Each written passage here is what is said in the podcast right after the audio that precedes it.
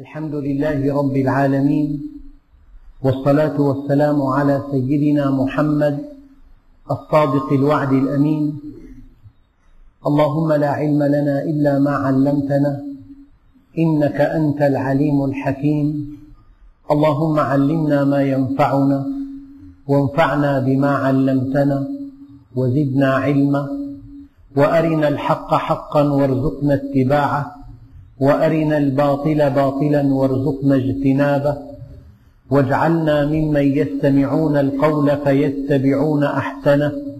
وأدخلنا برحمتك في عبادك الصالحين.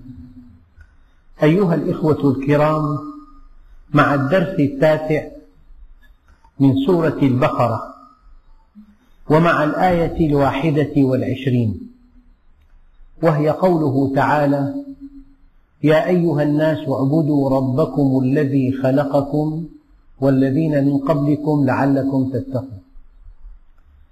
في الدروس السابقة كان هناك وصف للمؤمنين في خمس آيات ووصف للمنافق للكفار في آيتين ووصف للمنافقين في ثلاث عشرة آية.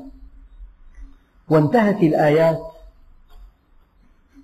آيات المنافقين بمثلين دقيقين. الأول مثلهم كمثل الذي استوقد نارا فلما أضاءت ما حوله ذهب الله بنورهم وتركهم في ظلمات لا يبصرون صم بكم عمي فهم لا يرجعون. هؤلاء المنافقون الذين انتفعوا بكفرهم. هم في الحقيقة كفار لكن مصالح مصالحهم متعلقة بالمؤمنين فنافقوا. هم صم بكم عمي فهم لا يرجعون. أما النموذج الآخر ضعف إيمانهم وكثرت الشبهات في عقولهم. فمالأوا المؤمنين وضعفت نفوسهم عن الالتزام التام. هؤلاء يرجى لهم الشفاء. لذلك لم يخبر النبي عن أسمائهم بل أسر أسماءهم لسيدنا حذيفة. الزمرة الثانية أو كصيب من السماء فيه ظلمات ورعد وبرق يجعلون أصابعهم في آذانهم من الصواعق حذر الموت والله محيط بالكافرين. هؤلاء يتعلقون بالمغانم ويبتعدون عن المغارم. هؤلاء يحبون ثمار الإيمان ولا يدفعون ثمن هذه الثمار. كلما أضاء لهم مشوا فيه وإذا أظلم عليهم قاموا. يكاد البرق يخطف أبصارهم كلما أضاء لهم مشوا فيه وإذا أظلم عليهم قاموا. ولو شاء الله لذهب بسمعهم وأبصارهم إن الله على كل شيء قدير. انتهى وصف المؤمنين والكفار والمنافقين. والحقيقة هناك رجلان مؤمن وكافر. أما الثالث أظهر الإيمان وأبطن الكفر. الأول واضح والثاني واضح. الأول جريء. قبل الحق وقبض ثمنه. والثاني رد الحق ودفع الثمن باهظا. أما الثالث جبان. لم يجرؤ على أن يلتزم ولم يجرؤ على أن يكفر. فهو بين بين مصدر الخطر من الثالث. إن الأول ينفعك والثاني تحذره أما الثالث يغثك لذلك يخشى على الدين لا من أعدائه بل من أدعيائه من المنافقين. والمنافق هنا من كان عليم اللسان جاهل القلب. من كان عمله غير قوله. من أظهر ما لا يبطن ومن أبطل ما, أبطن ما لا يظهر. أيها الإخوة ننتقل الآن إلى فقرة من الآيات جديدة. يا أيها الناس اعبدوا ربكم. من سنة الله جل جلاله أنه يخاطب عامة الناس بأصول الدين بينما يخاطب المؤمنين بفروع الدين. يعني يا أيها الناس هذا توجه عام لكل البشر. اعبدوا ربكم. أما يا أيها الذين آمنوا كتب عليكم الصيام كما كتب على الذين من قبلكم. لعلكم تتقون. يا أيها الذين آمنوا قوا أنفسكم وأهليكم نارا. يا أيها الذين آمنوا افعلوا كذا ولا تفعلوا كذا. يعني يا من آمنتم بي يا من عرفتموني يا من عرفتم رحمتي يا من عرفتم سر وجودكم يا من خلقتم لسعادة أبدية. افعلوا هذا ولا تفعلوا هذا. هناك عقد إيماني مع الله. المؤمن كأنه على عقد إيماني مع الله. من لوازم هذا العقد أن يطبق كل ما جاءه عن الله. إن الله اشترى من المؤمنين أنفسهم وأموالهم بأن لهم الجنة. باع نفسه والثمن هو الجنة. يقاتلون في سبيل الله فيقتلون ويقتلون. وعدا عليه حقا في التوراة والإنجيل والقرآن. ومن أوفى بعهده من الله. فاستبشروا ببيعكم الذي بايعتم به وذلك هو الفوز العظيم. فالله عز وجل يخاطب عامة الناس بأصول الدين ويخاطب خاصتهم يخاطب المؤمنين بفروع الدين. المؤمن آمن؟ المؤمن آمن بالله وعرف لماذا خلقه الله. عرف أنه قد خلق لجنة عرضها السماوات والأرض وعرف أن هذه الجنة ثمنها طاعة الله عز وجل. وتلقى الأمر عن الله عز وجل المؤمن ما عليه إلا أن يتحرى أمر الله ويطبقه فقط. مهمة المؤمن الأولى أن يتحرى أمر الله ويطبقه. لكن الشاردين البعيدين الذين بعدوا عن الله عز وجل الذين تعلقوا بالدنيا هؤلاء الكفار الله عز وجل يخاطبهم بشكل عام. يا أيها الناس اعبدوا ربكم. يا أيها الإخوة أكبر سؤال يطرح علينا. لماذا نحن في الدنيا؟ لماذا خلقنا؟ صدقوني أيها الإخوة أن ملايين مملينة من الناس يتحركون كل يوم يعملون عملا شاقا يكسبون الأموال يسكنون البيوت يتزوجون. يسافرون يتاجرون يفرحون يمرحون ولا يعلم أحدهم لماذا خلقه الله. أنت إذا ذهبت إلى بلد ونزلت في أحد فنادقه واستيقظت صبيحة اليوم الأول وتناولت طعام الفطور وارتديت ثيابك قد تسأل إلى أين سأذهب؟ نحن نسألك لماذا جئت إلى هنا؟ إن جئت هذا البلد تاجرا اذهب نحو المعامل والمؤسسات. وإن جئته سائحا اذهب نحو المقاصف والمتنزهات. وإن جئته طالب علم اذهب نحو المعاهد والجامعات متى تصح حركتك؟ إذا عرفت سر وجودك. هذا سؤال دقيق جدا. يجب على كل منا أن يسأله بشكل جاد ليسأل نفسه لماذا أنا في الأرض؟ الذي خلقني في الأرض لماذا خلقني؟ إن كنت تعرف هذه نعمة عظمى وإن كنت لا تعرف فربنا أخبرك. أخبرك فقال وما خلقت الجن والإنس إلا ليعبدون. شيء يغيب عن معظم الناس. أنت مخلوق على وجه الأرض من أجل أن تعبد الله وحده. أحيانا نرسل طالب إلى بلد أجنبي.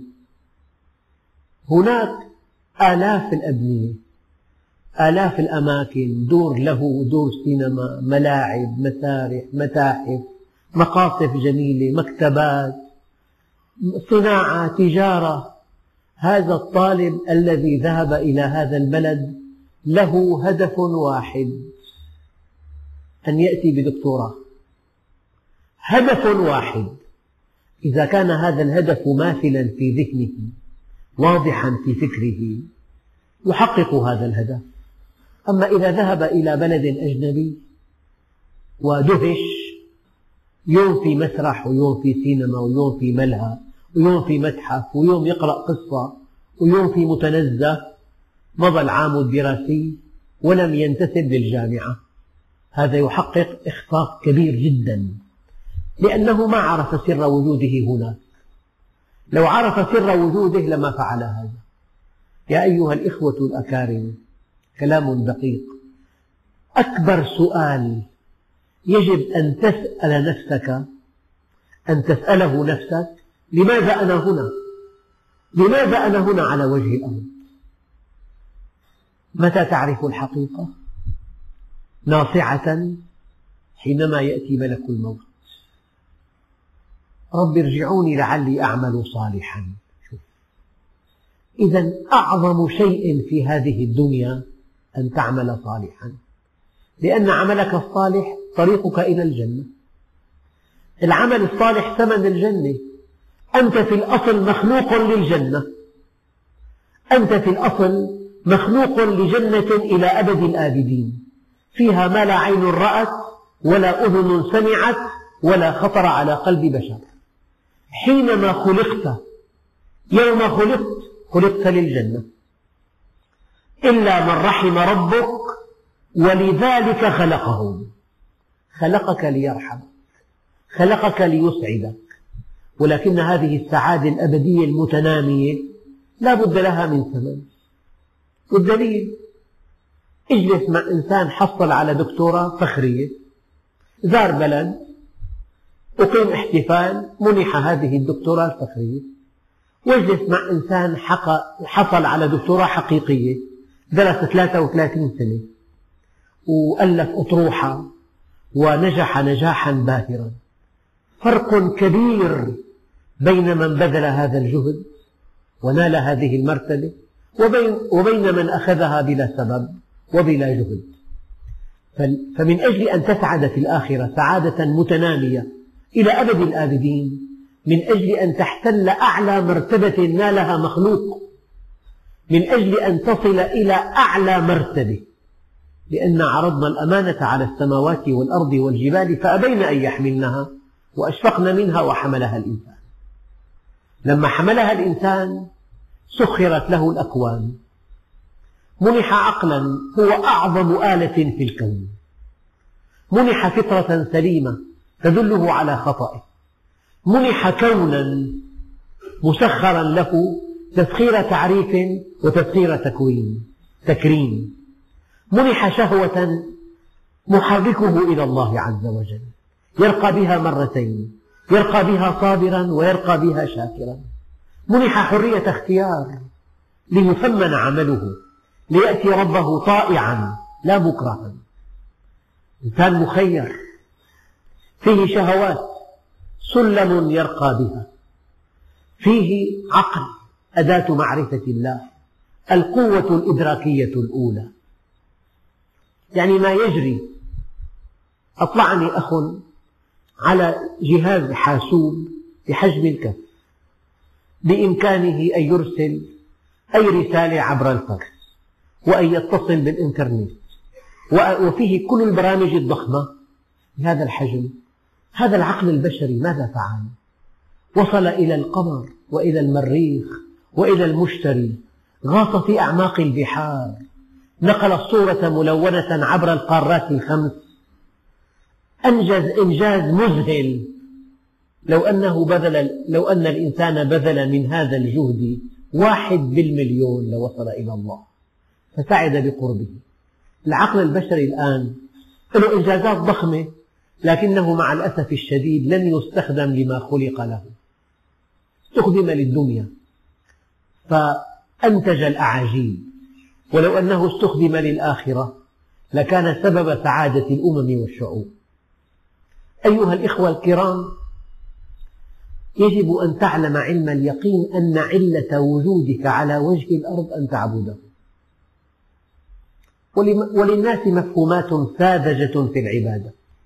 يعني نطيعه اعبدوا ربكم. فعلا أطيعوا ربكم. لكن أطيعوا ربكم طاعة طوعية وليست قسرية حينما تطيع الله مقهورا هذه ليست عبادة.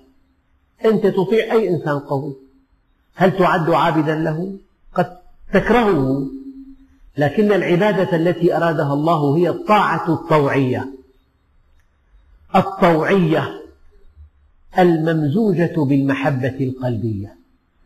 المبنية على معرفة يقينية التي تفضي بك إلى سعادة أبدية. هذه هي العبادة. طاعة طوعية مبنية على معرفة يقينية تفضي إلى سعادة أبدية.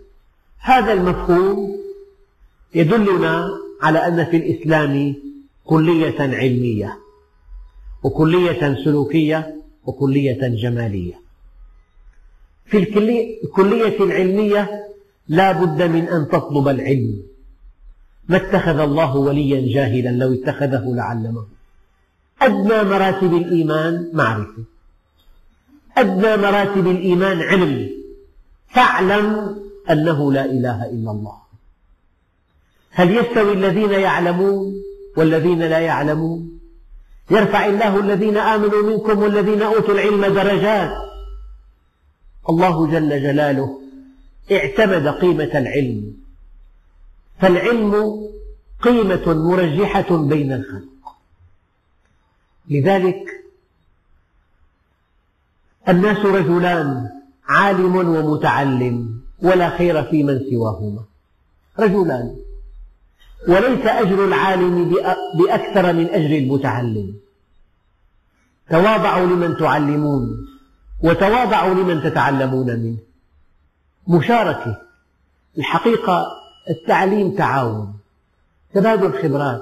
وتعاونوا على البر والتقوى. ولا تعاونوا على الإثم والعدوان. فالعبادة معرفة. أول مرحلة في عبادة الله أن تعرفه. وإلا تعبد من؟ تخاف ممن تحب من؟ ترجو رحمة من؟ تخشى عذاب من؟ أصل الدين أن تعرف الله. إذا عرفت الآمر ثم عرفت الأمر تساليت في تطبيق الأمر. أما إذا عرفت الآمر ولم عرفت الأمر ولم تعرف الآمر تفننت في التفلت من أمره وهذا ما يفعله معظم الناس. يبحث عن فتوى. مهما تكن ضعيفة يقبلها ويعتمد عليها. ويقول إن شاء الله بذمة من أفتى بذلك. ولو أنك استخلصت فتوى من فم رسول الله سيد الخلق وحبيب الحق ولم تكن محقا لا تنجو من عذاب الله. فهذا الذي يتعلق بفتوى من بني البشر هناك خلل في عقله. الله جل جلاله هو الذي سيحاسب. والإنسان على نفسه بصيرة ولو ألقى معاذيره. فالعبادة طلب علم. المشكلة أيها الإخوة أن معظم الناس يطلبون العلم الشرعي إذا كان عندهم وقت فراغ. الأصل كسبهم للمال. الأصل مصالحهم. الأصل أهواؤهم. يعني في درس ممتع جدا قصير في جلسة مريحة يأتي. يأتي ليزيد من متعه الدنيا. الأمر غير ذلك. طلب العلم حتم واجب على كل مسلم. طلب العلم فريضة على كل مسلم.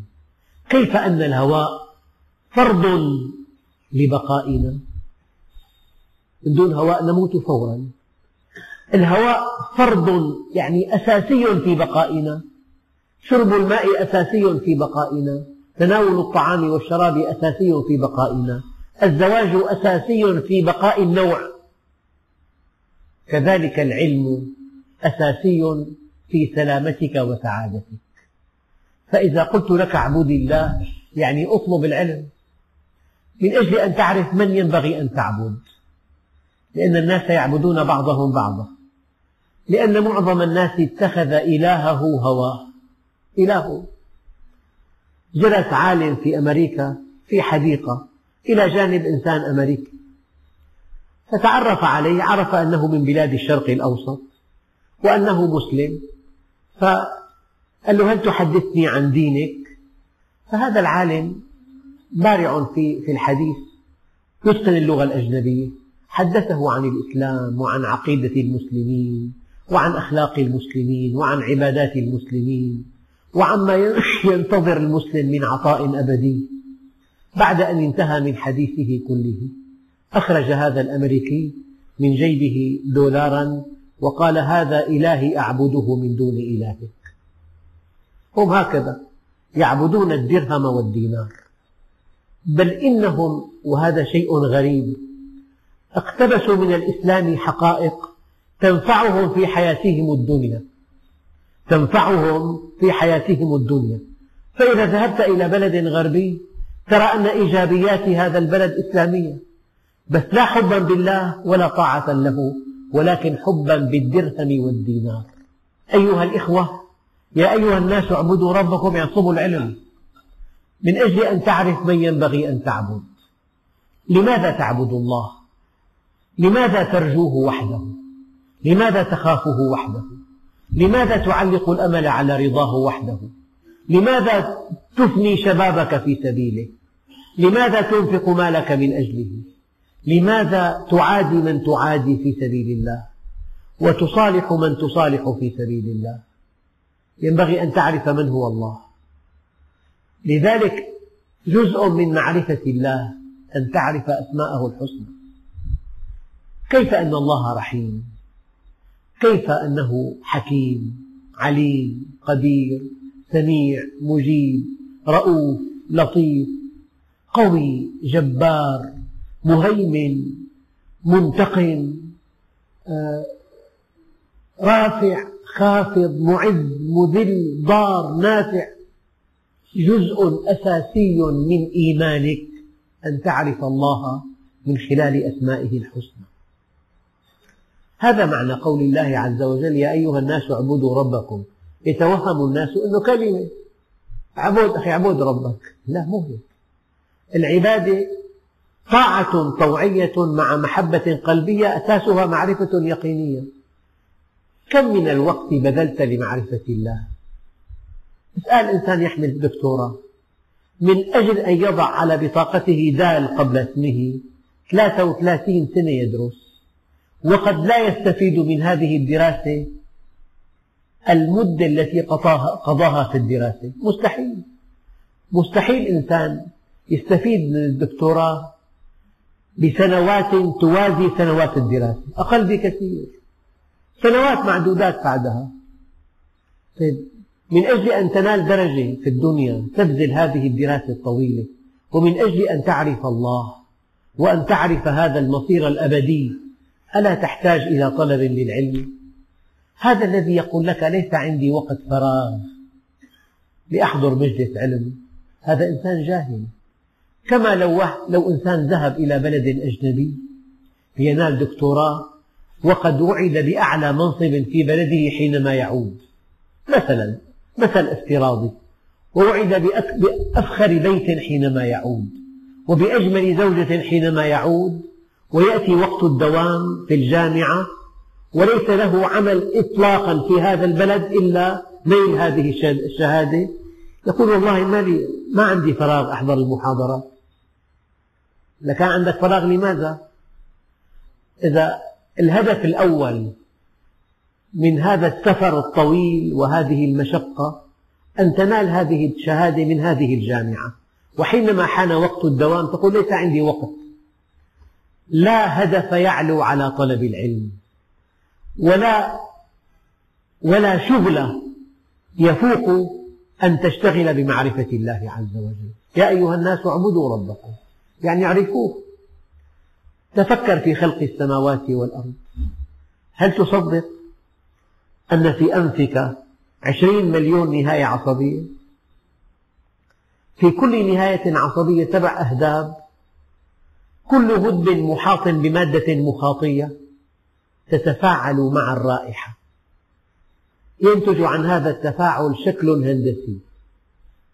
كرة موشور أسطوانة مفتاح. هذا الشكل الهندسي ينقل إلى الدماغ إلى الذاكرة الشمية. الذاكرة الشمية ملف فيها عشرة آلاف بند. هذا الشكل الهندسي الذي هو محصلة تفاعل الرائحة مع الأهداب يعرض على عشرة آلاف بند. توافق مع البند 511 ياسمين في لمح البصر. ذلكم الله رب العالمين. بجسمك في آيات والله لا تكفي سنوات وسنوات لشرحها بجسمك الذي هو أقرب شيء إليك. الذي هو أقرب آية دالة على عظمة الله عز وجل. شعرك ثلاثمائة ألف شعرة. لكل شعرة عضلة وعصب محرك وغدة دهنية وغدة صبغية ووريد وشريان. كل شعرة. عينك 130 مليون عصية مخروط في شبكية العين. عصب العين 900 ألف عصب المعدة 35 مليون عصارة هاضمة تفرزها. الكلية مليون نفرون يسير الدم في الكليتين في اليوم الواحد مقداره مئة كيلومتر ليتصفى قلبك يضخ في اليوم الواحد ثمانية أمتار مكعبة. قد تستهلك في العام كله متر مكعب من الوقود السائل. وقلبك في اليوم الواحد يضخ ثمانية أمتار مكعبة ويضخ في عمر متوسط ما يملأ أكبر ناطحة سحاب في العالم. القلب. ينبض ليلا نهارا وأنت نائم. لا يمل ولا يكل. يا أيها الإخوة الكرام حينما يقول الله عز وجل يا أيها الذين آمنوا اعبدوا ربكم يعني اعرفوه أولا. ولا شيء يعلو على معرفة الله. والله أيها الإخوة لو عرفنا ما نحن قادمون عليه في الدار الآخرة لشغلنا عن كل شيء بمعرفة الله. لشغلنا عن كل شيء ولأمضينا الوقت كله في معرفته وطاعته. لأن هذه السنوات المعدودة التي نمضيها ستحدد مصيرنا الأبدي. أنت لاحظ الطلاب مثلا ينجح من السابع للثامن كله ناجح. أولي أخير من السابع للثامن ثامن تاسع تاسع عاشر التاسع في مصير. يا عام يا مهني. إذا ما جاب 200 أو 180 ما له محل بالتعليم العام. ماشي دخل تعليم عام. عاشر حادي عشر ثاني عشر. الآن علاماته ستحدد مهنته جاب علامات طب صار طبيب. جاب علامات مهندس. جاب علامات صيدلي. أتى بعلامات شريعة. أتى بعلامات حقوق. أتى بعلامات مثلا علوم رياضيات. مثل للتقريب. يعني علاماته في هذه الشهادة مصيرية. ستحدد مصيره في الحياة. تحدد حرفته مكانته الاجتماعية. وأنت في هذه السنوات المعدودات سوف يتحدد مصيرك الأبدي إلى أبد الآبدين. فوالذي نفس محمد بيده. ما بعد الدنيا من دار إلا الجنة أو النار. إما جنة يدوم نعيمها أو نار لا ينفد عذابها. فحينما يقول الله عز وجل يا أيها الذين آمنوا اعبدوا ربكم تعرفوا إليه تعرف إليه من خلقه في القرآن الكريم ألف وثلاثمائة واثنتان وعشرون آية كونية ما الهدف منها؟ لماذا جعل الله سدس القرآن آيات كونية؟ للتسلية؟ للقراءة؟ أم كي نتعرف إلى الله من خلالها؟ جعل الله هذه الآيات منهجا للتفكر لما قال الله عز وجل وما أنتم له بخازنين. لو أن الله كلفنا أن نخزن المياه التي نستعملها طوال العام. كل منا يحتاج إلى مستودع يساوي حجم بيته تماما. 150 متر بثلاث أمتار. 450 متر مكعب تحتاجه الأسرة في السنة كلها. نريد ضعف أبنية العالم. قال الله عز وجل وما أنتم له بخازنين. تلاقي نهر أمازون كثافته بالثانية الواحدة 300 ألف متر مكعب. 300 ألف متر مكعب. هذه دمشق الشام. فيها خمسة مليون خمس ملايين ونصف. وفي قول ستة ونصف في النهار. تشرب كلها من نبع الفيجة. كثافته في الثانية ستة عشر متر مكعب في الثانية ما أنتم له بخازنين مخزن في هذا الجوف الجيولوجي الذي يمتد إلى حمص. ونصف لبنان فوق هذا الجيب الجيولوجي. وقريب من تدمر يمتد هذا الجيب الحقل أو المستودع الجيولوجي لهذا النبع. قال تعالى وما أنتم له بخازنين. ولما الإنسان يشرب ماء ماء القوارير يتفاجأ في 13 معدن منغنيز وصوديوم ماء معدني هل فكرت في هذا الماء؟ هل فكرت في هذا الهواء المتوازن؟ نحن نستهلك الأكسجين دائما من قال أو من جعل النبات يستهلك عكسنا يستهلك النبات غاز الفحم ويعطي الأكسجين. هذا التوازن الرائع دائما نسب هذا الأكسجين ثابتة في الهواء الخارجي. من فعل هذا؟ ألف آية وآية. أينما تحركت أينما نظرت في طعامك في شرابك في ابنك في النبات في الطير في السمك في الجبل في السهل في البحر في كل شيء له آية تدل على أنه واحد. اعبدوا ربكم يعني تعرفوا إليه من أجل أن تطيعوه. لأن العبادة طاعة طوعية تسبقها معرفة يقينية. تفضي إلى سعادة أبدية. يا أيها الإخوة الكرام طلب العلم فرض على كل مسلم. إذا أردت الدنيا فعليك بالعلم. وإذا أردت الآخرة فعليك بالعلم وإذا أردتهما معا فعليك بالعلم والعلم لا يعطيك بعضه إلا إذا أعطيته كلك. فإذا أعطيته بعضك لم يعطك شيئا. ويظل المرء عالما ما طلب العلم. فإذا ظن أنه قد علم فقد جهل. العلم ثم العلم ثم العلم. ولعالم واحد أشد على الشيطان من ألف عابد. كن عالما أو متعلما أو مستمعا أو محبا ولا تكن الخامسة فتهلك هذه الكلية الأولى.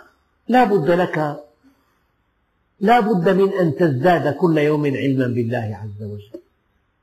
ورد في بعض الأدعية ألا بورك لي في طلوع شمس يوم لم أزدد فيه من الله علما.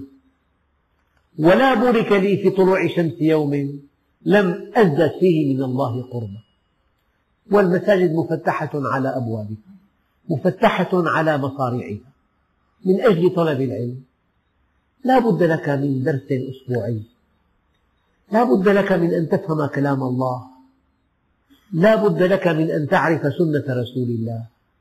لا بد لك من أن تعرف سيرة رسول الله. لا بد لك من أن تعرف أحكام الفقه. لا بد لك من أن تعرف أسلوب الرقي الروحي. هذا كله في المسجد تأخذه. لذلك اعبدوا ربكم أي اعرفوا ربكم. لأن العبادة طاعة طوعية ممزوجة بمحبة قلبية أساسها معرفة يقينية تفضي إلى سعادة أبدية. الآن السلوك. البند الثاني في العبادة السلوك. يعني إسلام انتماء لا معنى له. إسلام فولكلوري مظاهر لا معنى له. إسلام تعاطف لا معنى له. خلفية إسلامية مصطلحات جديدة وأرضية إسلامية ونزعة إسلامية واتجاه محافظ وثقافة إسلامية ومشاعر إسلامية. هذا كله لا يجدي. لا بد من أن تضبط كل شيء وفق منهج الله. لا بد من أن تضبط دخلك. هذا القرش من أين اكتسبته؟ وكيف أنفقته؟ هذا البيت الذي هو بيتك هل أقمت الإسلام فيه؟ هذا العمل الذي هو عملك هل كنت صادقا فيه؟ هل نفعت المسلمين؟ الإسلام المؤسف أيها الإخوة أن بعض الناس يتوهم أن الإسلام هذه العبادات. صلى وصام وحج وزكى وانتهى الأمر. أما حياته حياة أخرى لا علاقة لها بالإسلام إطلاقا. أنا أكاد أقول الإسلام مئة ألف بند مئة ألف بند. صلاة واحدة والصيام والحج والزكاة خمسة من مئة ألف. تقريبا كل, موت كل شيء له حكم شرعي إما أنه فرض أو أنه واجب. أو أنه مندوب أو أنه سنة مؤكدة أو سنة غير مؤكدة أو مباح أو مكروه كراهة تنزيهية أو كراهة تحريمية أو حرام أبدا أي شيء على وجه الأرض لا بد من أن تعتوره الأحكام الخمسة. يا أيها الإخوة والذين آمنوا ولم يهاجروا ما لكم من ولايتهم من شيء حتى يهاجروا. يجب أن ترى الإسلام صارخا في حياة المؤمن. أن ترى الإسلام في مواعيده. أن ترى الإسلام في عمله في صدقه في أمانته في إخلاصه في محبته في رحمته في إنصافه في إحسانه. هذا الإسلام سلوك. يعني المؤمن الصادق يشار له بالبنان. يعني أنشأ بناء ولسبب أو لآخر ما تمكن من إفراغ الملكية لأصحابها.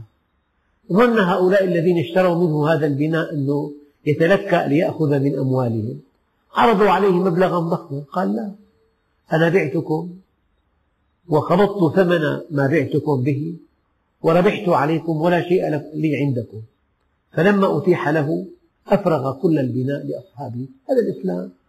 الإسلام عفة عن المحارم. الإسلام عفة عن المطامع. الإسلام صدق. الإسلام أماني. الإسلام عفاف. الإسلام كرم. الإسلام شجاعة. الإسلام تواضع. الإسلام علم. الإسلام سخاء. المؤمن صارخ. إسلامه صارخ. أما هذا الذي يميز المسلم من غير المسلم بالصلاة فقط شيء مضحك. الصلاة عبادة من العبادات. أما الإسلام منظومة قيم. إذا البند الثاني في العبادة الانضباط السلوكي. ضبط الجوارح ضبط اللسان ضبط العين ضبط الأذن ضبط اليد ضبط الرجل. ضبط الكسب ضبط الإنفاق ضبط البنات ضبط الشباب ضبط الزوجة. الإسلام منظومة قيم. هذا الذي يتوهم الإسلام صلاة وصياما. شيء مضحك. يا أيها الناس اعبدوا ربكم. اعرفوه أولا. وأطيعوه ثانيا. واتصلوا به ثالثا. هذا الجانب الجمالي في العبادة. يعني أرجو الله سبحانه وتعالى أن أن أوضح لكم هذه الحقيقة. إن لم تقل أنا أسعد الناس فلست مؤمنا. موصول بالله أنت تشقى. لك اتصال بخالق الكون لك اتصال بأصل الجمال لك اتصال بأصل الكمال لك اتصال بأصل النوال. بالأصول الذي يعطي وحده هو الله. والجليل وحده هو الله. والكامل وحده هو الله. أن تتصل بالله فتقول أنا غير سعيد. مشكلة هذه. أيها الإخوة الكرام وإلى مدين أخاهم شعيبا دققوا قال يا قوم اعبدوا الله وارجوا اليوم الآخر.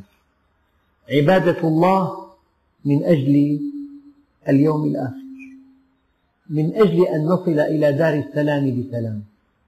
من أجل الجنة. من أجل السعادة الأبدية. لا ترى العبادة عبء عليك.